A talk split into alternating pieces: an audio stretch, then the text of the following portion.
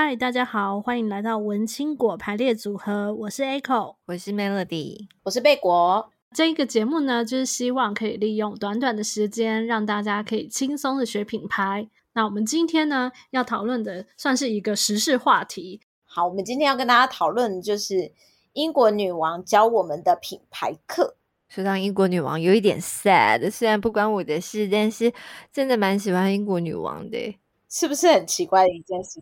而且就是你会觉得英英国女王从小时候就一直听到，很难去想象说哦，有一天她真的就是不在，而且是在你你还亲眼看到这件事的时候，我就觉得哇，是一种好奇怪的感觉。对啊，我觉得她应该在英国人心里应该也有一点点像像神一样的地位吧，就是你不会觉得她会离离开你或者什么，嗯，所以当这样子的一个象征不在的时候，就会。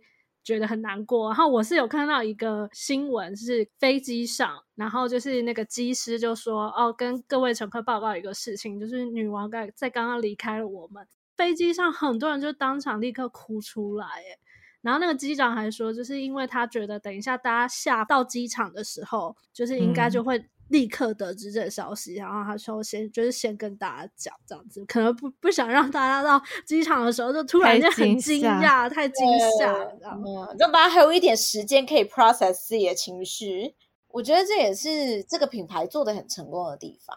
在这个网络时代，已经很少人是大家都认识，但是女王是这个少数里面的其中一位。这么多皇室里面，为什么你就偏偏？对英国皇室比较有概念，或者说你对英国皇室比较有兴趣，或者你觉得诶，英国皇室好像对你比较熟悉，但是我们很偏心啊！你记得我们 之前也讲过一个一个英国王室的品牌课。哦，Meghan 跟 Kate，这已经是我们第二集讲英国皇室了。哦，因为人家品牌就是做的很成功啊，然后有什么公关危机也都是第一个看他们啊。所以，所以那个贝果忍不住就是又要拿他们出来举例这样子。英国女王真的是把这个品牌真的做到很极致啦。所以呢，贝果也想要就是硬式强迫症分享了，想要分享三个重点。一个就是他真的把这个王室当做一个企业在经营。你要想想看，以前的王室，他就是王室，他是高高在上，他是就是神在这个世间的代言人的概念。但是他们现在是把它当做是一个企业品牌在经营。然后第二件事情就是贝果觉得他真的有与时俱进。第三件事情是因为这个品牌太需要被好好的保护着，然后所以他们在每一个公开场合里面，他们一定都做好了各种公关危机的准备。女王也会用一些幽默的方式，有时候去缓解在公关上面的一些小事物。但是贝果老师，企业的话不是要卖东西吗？王室要卖什么？王室要卖形象啊！他们不是大家都在检讨说王室为什么要存在吗？王室的存在就是一个象征，然后它有很多那个外交的目的，而且你们不知道的是，他们的无形资产，他们的无形价值是非常大的。每一年，我是忘记确实的那个数字，但是每一年为了英国皇室而去到英国的观光收益是很高的。这是有经过计算过的，这个数字让贝果查询一下，到时候会贴上我们的脸书社团“文青果排列组合”，让他知道一下无形资产是多么的重要。为什么女王要好好的经营这个企业？哦，所以它是有盈利的。对，他对这个国家来说是一个很大的盈利。我觉得他们也非常的了解他们自己的重要性。所以你看，女王她基本上她是不接受任何采访的，因为她就是那个至高无上的存在。其实他们自己的团队也一直都在讲说，我们就是一个很大的企业。我觉得最有名的应该是戴妃那时候有讲过一句话，就是这一个大企业里面，她不是其中的一一份子。所以对于他们里面的人，他们都知道这是一个企业。然后女王这个角色就有点像是一个 CEO 的角色。我觉得他有点像什么呢？你知道吗？他有点像 Elon Musk，他算是已经把这个企业在重做了一个品牌重塑，在这个过去的七十年里面，那也因为他在位的时间够长，所以他有时间慢慢的去把这个企业慢慢的一直把它跟这个时代做了接轨吧。然后同时间就是 他们的公关团队，我也觉得蛮厉害的。就是这个女王，她当然她自己本身要愿意，就是成为这个企业的一个脸的感觉。重要是他们自己的公关团队也在讲，就是她是一个愿意把企业当做第一，家庭放在第二的那一个企业 CEO，你就知道就是他对这个企业的投入有多大。但我们在梅根跟那个凯特的那一集不是有说，就是你把他。太个人的话也是很危险，对啊，所以我们现在就是拭目以待啊！你就看下一个人他要怎么样接这个大企业，他接不接得起来？就是那感觉好像没有培养接班人，这是不是就是蛮危险的一件事？因为我们其实是有讨论过这件事情，在开录之前，就是如果你要讲一个完美的接班人，其实你要讲选贤与能，但是王室没有办法。你看他下面的那个 generation，其实有一点扶不起来。可是贝果要讲的是，就是我们的第二点，王室在与时俱进这件事情，女王其实扮演了很重要的一个角色。就是在过去这个七十年哦，大家想想看，七十年间发生了什么事情？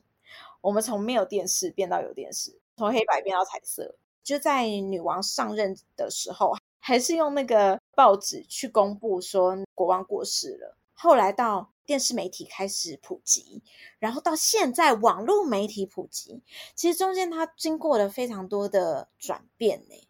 哦，我觉得他需要从那个距离，就是我们刚刚有提到嘛，他从来都不接受访问，但是他要怎么样让大家觉得王室跟大家是有相关的？所以他中间其实做了非常多的努力，甚至包含大家可以去看一下他在二十一岁的时候那个很有名的演讲，说他要把他的这一生奉献给呃。嗯，就是他的子民的那个演讲的口音，到现在就是呃，大家可以看他最后一个公开演讲，他的口音已经完全不一样。他是有刻意的去把一个王室的口音改成一般，但不能讲普罗大众啦，因为他还是你知道 那个伦敦那个 upper class 的口音。但是呢，他连这个小部分他都有做到。你说女王平时在家里也在看 YouTube 这样子，这有可能哦，有可能，因为毕竟，毕竟她是不是曾经叠了一个大脚？她那时候也没有料到戴妃过世的时候，舆论压力对他们来说居然这么庞大。还有就是，他最近不是跟柏林顿熊就拍了一个那个小短片嘛，然后他就里面就是展现了他跟就他跟一个 你知道虚拟的小人物的一些互动，这样子就是蛮可爱的。他就有一个这样子的接轨，所以贝果觉得他一直都与时俱进，这件事情是我我一直觉得很厉害的。好像因为那个跟柏林顿熊就是一起拍过东西，然后好像 有一些民众就是献花的时候也会顺便附上那个柏林顿小熊哦。Oh, so cute！皇室那边就拜托大家不要再送，太多了，有点造成他们的困扰。对对，而且有人真的放了果酱面包，因为柏林顿熊他最喜欢的就是果酱面包，然后甚至也有出现在跟女王的这段互动里面，对对对，所以有人就把果酱面包 就是也献上去，也在献花的时候一起献，就蛮可爱的啦。但是老师，老师听起来女王的危机处理就是冷处理呀、啊？哦，没有哦，女王也有做一些事先准备，比如说他在今年。他抓紧了时间，把那个卡蜜拉拉拔为王妃这件事情，他也是做好了很好的公关准备，要不然可能会造成一个很大的公关危机。因为卡蜜拉她本来就是不受到大家的喜欢啊。如果今天是国王，就是那个查尔斯三世，他到底该不该拉他为王妃，还是他要持续让他就是？就是是一个没有王妃的这个 title 的一个人，她不能直升王皇后吗？就是因为她老公已经变成国王了，她不会就是理所当然的就变成是王皇后这样子吗？不会，这个东西是要被指定的。这个姿势好困难哦。皇室有很多规矩嘛。嗯，对，而且她本来她永远都不会是 queen，她就只会是 queen consort。如果没有女王这样子的一个已经被大家爱戴，你知道吗？就是 大家可以信服的一个角色出来，我先把她，我自愿把她拉拔为王妃，就是 consort 这个这个角色，之后谁做都不对。那那个时候大家的反应呢？当然还是有 mix 啊，但是大家就可以理解是为什么是这样做。被我自己的感觉是在网络上面的骂的声量没有那么大，大家有点像是就是说哦，就接受了这件事情。需要由一位德高望重的人来做这样子，对，要不然你看哦，现在如果查尔斯三世他现在上上任，嗯，他自己都自顾不暇，他这几天已经被骂的要死了，他还说哦，等等等等等等，我要把这个我以前的情妇，我要把她变成王妃，一定会被骂死。所以贝果觉得就是他这一点，他上面他就做的蛮不错的，而且他常常会用一些，嗯、呃，就是。女王她虽然好像她都就是你知道所有的事情都 plan 好，但是她其实贝果觉得她最对于一些小小的公关失误，她也是能够很快把它转过来。大家都知道嘛，王室的要求很多，但是她可能遇到一些比较不这么合理数的，她也会用一些幽默把它圆过来。Melody 自己也是有听说，像是在戴安娜王妃的事情上面，其实女王也修正了几次。包含一开始她可还来不及出来回应，然后被有产生民怨，以及她可能第一次出来回应，然后又可能回应的不到位，然后最后有一个就是他也有在随时在修正他的那个态度跟演讲的内容这样子。嗯嗯嗯，而且贝果觉得他这件事情有一个做的非常聪明的一个小地方。好像是在戴安娜王妃的棺木过去的时候，他其实是有点了一下头。这件事情有被媒体拿出来，就他一定知道媒体都在看他，所以他这个小地方他有顾到了，可能有平息一点大家的怒气吧。贝果觉得，怎么听起来有点像是女王的小心机？可是你知道，公关就是所有的小地方你都得顾到啊。真的啦，他真的是一个很面面俱到的人，因为他所有的事情一定都会被放大检视啊。好啦，女王也辛苦了，辛苦了大半哦，几乎是一辈子，辛苦了一辈子。好，所以我们大家讲了那么多啊，其实也是想要让大家知道说，就是大家如果想要做好一个企业，其实真的可以去看一下女王在这七十年里面做了哪些事情，然后她在遇到公关危机的时候，她处理的方式，有时候虽然不一定是很好，但是她。在事后的弥补，或者是呃，她在媒体上面的反应，大家可以作为参考。所以，我们再重复一下，我们觉得就是为什么女王可以教我们做品牌。第一件事情就是她把王室这个当做是一个很重要一个企业在经营，而且他把王室这个企业放第一，把他家庭放在第二，所以他才可以完全的贡献在这个里面。然后再来第二件事情是，他一直与时俱进。其实大家记不记得我们那时候有讲到一个白人时尚的那一集，就是他就是没有与时俱进。但是女王带领下的王室，在这七十年里面，就是这么快速的变化里面，他是怎么样跟着这个时代一直在往前走，然后配合这个时代。然后第三件事情就是要先准备好公关危机，还有遇到公关危机的时候应该要怎么样处理。这就是今天想要跟大家分享的女王教我们的品牌课的三个重点。嗯，好，然后因为 Echo 就是这一集好像话有点少，因为女王就是我虽然很尊敬她，然后但是我 我对女王真的没有到非常熟。那在这边呢，就再跟大家分享一个豆知识，你们知道女王如她需要用现金的话要怎么办吗？要怎么办？因为女王她其实平常出去的话，基本上她不需要自己掏钱出来嘛，一定会有旁边的呃随护啊或者什么会有人帮她就是处理好。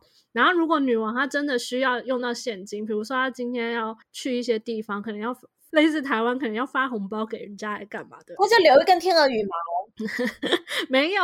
蛇掌，在 在女王住的地方，就是呃皇室里面有一个，好像是在皇室 maybe B two 吧，有一个女王专属的 ATM，她就会下去那边领钱。